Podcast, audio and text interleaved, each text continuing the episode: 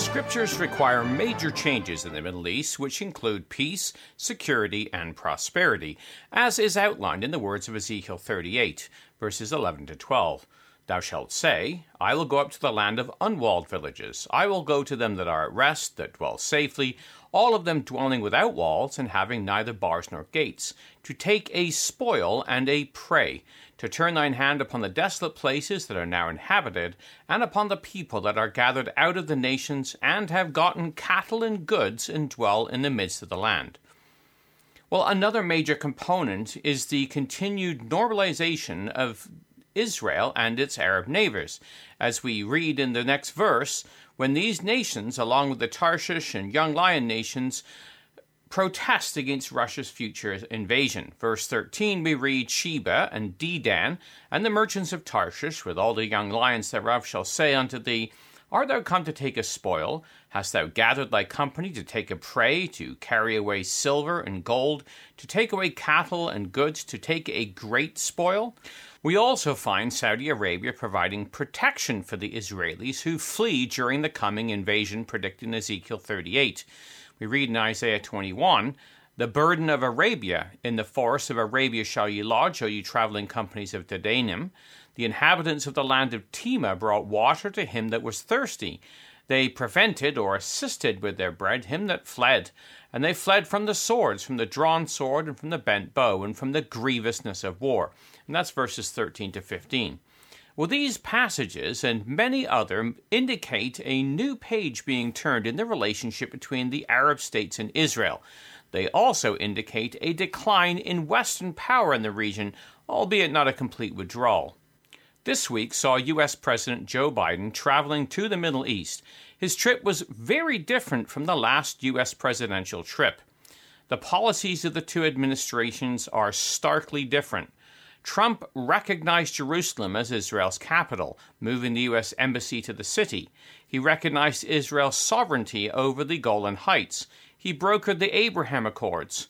And bringing normalization between the United Arab Emirates, Bahrain, Sudan, and Morocco led the way for others to follow. Trump flew directly from Saudi Arabia to Israel, the first U.S. president to do this. Well, the legacy of Trump's administration continues. Joe Biden flew directly from Israel to Saudi Arabia, the first president to travel in this direction. Saudi Arabia also announced it would begin allowing Israeli planes to use its airspace permanently. Prime Minister Yair Lapid announced this as Air Force One departed, as the Times of Israel informs us. He said, We woke up this morning with happy news. The Saudi Aviation Authority have announced that they will be opening Saudi airspace to Israeli airlines. This is the first official step in normalization with Saudi Arabia. Decision will allow Israeli airlines to fly on a direct route to Asia and Australia. This will save vast amounts of fuel, time, and money.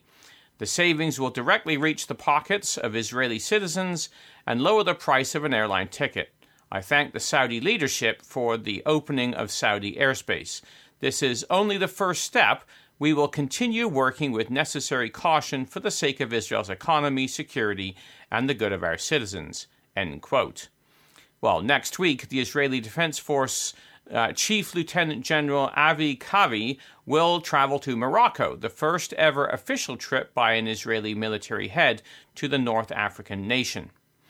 However, what is the most significant in Biden's recent trip is what's not being said by this Democratic president. Michael Oren was the Israeli ambassador to the United States during Obama's administration, the first term, when Joe Biden was the vice president. In an interview with Arutz Sheva, this is what he had to say on Saturday. This is a really superb visit. Uh, it began with the president coming down and saying, I am a Zionist, uh, which may not sound so uh, earth shattering to Israelis or to Jews, but to people in his own party, the progressive wing, where Zionism has come almost a dirty word, that's an amazing thing for this president to say. Um, he has reiterated his support uh, for Israel's security. It's really unequivocal support, uh, and has reiterated his uh, undying commitment to ensuring that Iran does not acquire a nuclear weapon. It's equally important to note what he hasn't said unlike uh, President Obama, he has not mentioned the 67 borders or Israel's need to return to the 67 borders. He has not uh, mentioned in any way a redivision of Jerusalem or a Palestinian capital uh, in East Jerusalem. Believe me, the Palestinians aren't happy with it. Um, so I think that this is uh, for Israel a sign that this is not this is not Obama 2.0. Joe Biden is a different president, and he is a, a dear and, and committed friend to the state of Israel. Now, not everyone would share Oren's enthusiasm. It is notable that Biden's administration has not been able to undo the work achieved by President Donald Trump's administration. A comparison made by Biden during his speech he gave in Jerusalem reveals the motive behind his policies. He likened the plight of the Palestinians to his Catholic background and the suppression under the British. You know, the old expression, hope springs eternal I, uh, my background and the background of my family is Irish American, and uh, we uh, have a, uh, a, long history of uh, not fundamentally unlike the Palestinian people with Great Britain and their attitude toward Irish Catholics over the years for 400 years. This really shows you his views on Israel and the Palestinians. Now, American retreat in the Middle East has forced the Arab states to start making connections with Israel. This was begun when Obama hit the big reset button, turning its back on Israel and Saudi Arabia at the same time, along with other Arab states by making its infamous nuclear deal with Iran. This forced the Arabs to start normalizing relations with Israel, the only power in the area capable of doing something about Iran. This normalization brought about peace with the bonus of prosperity. The Trump administration negotiated the Abraham Accords across the region. Now, Melanie Phillips, a British journalist who writes for The Times, interviewed David Friedman, the former ambassador to Israel during Trump's administration, this past week. Here are some of the excerpts from that interview which are revealing regarding the Saudis, the Americans, and Israel in light of what we are told in Bible prophecy. I mean, the Saudis will normalize with Israel. Oh. I, I, don't have any doubt about that. And and the tell, by the way, is the normalization with uh, Bahrain. You know, Bahrain wasn't uh, normalizing with Israel without Saudi acquiescence. And if you, you know, this, you know, the, the overflight stuff um, was big a couple of years ago. Um, I, am I'm, I'm completely underwhelmed now by by flights uh, back and forth because you know I've taken these flights and you fly from Tel Aviv to uh, Dubai or Abu Dhabi or Manama. Ninety percent of the flight is over Saudi airspace. Now that was unthinkable uh, two years ago, but um, but if, if that's the goal, you know, uh, get, you know, take take off and landing, I think we're selling ourselves way too short. Phillips would later write in an article in Arutz Sheva commenting on Biden's itinerary to Israel. She said, In Jerusalem, Biden's itinerary was shaped to deliver a set of signals about the way his administration views Israel's, and those signals were not good. End quote. Well, in her interview with Friedman, he had the following to say about the visit to an Arab hospital in Jerusalem. The, the one that really bothers me is the um, is this trip to uh, East Jerusalem. Yeah. I think he's going to Augusta Victoria to the hospital there. That's right. Um, I don't. I don't mind if uh, if the United States wants to throw some money at the hospital. I mean, the reality is money is fungible. If they throw it at the hospital, that's money that the Palestinian Authority can spend on someplace else. In most cases, paying terrorists. So it's not it's not innocuous. You know, people think, "What's the big deal? You're giving money to a hospital." No, it's not. It's not giving money to a hospital. It's giving money to a, to the PA. Friedman also expressed his disappointment that Biden went to Yad Vashem and not the Kotel or Western Wall. Phillips picked up on this and had the following to say. Going to Yad Vashem, I mean, this is a rather cynical take, but uh, in my experience, a lot of people who talk out of both sides of their mouths when it comes to Israel are very um, keen to associate themselves with dead Jews um, while yes. being very, very uncertain and unhappy and even hostile to the idea of what they would call Jewish nationalism, which is simply the Jews' ability or the Jew, the, the right of the Jews to to uh, be a nation in their own ancestral homeland, and that's one of the things that the Western Wall uh, symbolizes: uh, the unbroken line of history between today's Israelis and the Jewish people since the dawn of their being. Um, and that's what people find so difficult. And that, to me, is what not going to the Western Wall unfortunately symbolizes. What was completely obvious with Biden's visit to the Middle East is the lack of the ability of Biden to run a country like the United States. He has had a hard time finishing sentences, putting together coherent answers, and was seen several times in the past few weeks reaching to shake hands with people who were not even there. He was confused and needed constant guidance as to where to go after struggling through a speech. He is obviously propped up by the people behind him, and that is the scary part. Listen to Friedman explain who is behind Biden when it comes to foreign policy and especially Israel.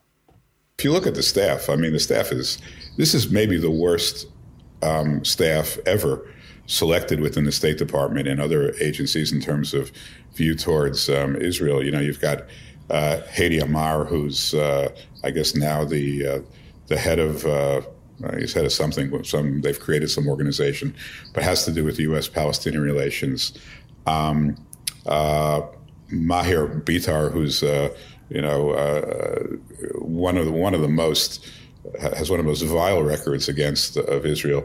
Even uh, uh, what's her name, Karine Jean Pierre, the new spokeswoman who took over, um, has you know worked for anti-Israel organizations, uh, and there are others. I mean, this is one. This is really you know, um, th- there's a huge disconnect between Biden's, you know, self-proclaimed love of Israel mm. and the and the almost immediate staffing mm. around him of people that have some relation to the Israel file. Yeah, they're they're they're, they're, they're terrible. When asked about why there is such an anti-Israel makeup of Biden's administration team, Friedman answered as follows. Well, I, I think that you know um, uh, a lot of this is a reaction to the Trump administration. I think a lot of people watched it unfold, and you know, look, it was four years of almost no violence in the Middle East. You know, four years of unprecedented um, support for the state of Israel, and while that was predicted to result in a explosion of violence, it actually resulted in an explosion of peace through the Abraham Accords and um, and this has got people really upset because all of their all of their you know all the things they studied, all their convictions, all their views for the past you know 25 years, beginning with John Kerry's famous speech about you know how impossible it is to make peace without the Palestinians. It's all gone up, and now they're going to try to prove themselves right all over again. Mm. They've assembled they've assembled kind of the worst possible team, you know, around you know on this file to try to you know, jumpstart a two-state solution. And um, you know, the reason I don't get uh, too bent out of shape is because they're they're, they're going to fail. I mean, they're going to fail on all fronts. Uh, Israel's not going to play ball with them, even uh, even if uh, I, maybe I, I, hope I'm not wrong, but I think even a uh, a center government or a center left government is not going to make the kinds of mistakes that were made in the past because we've learned the hard way you know what uh, what Oslo brought. You know, I, I don't think uh, Israel's prepared to do this again. I hope.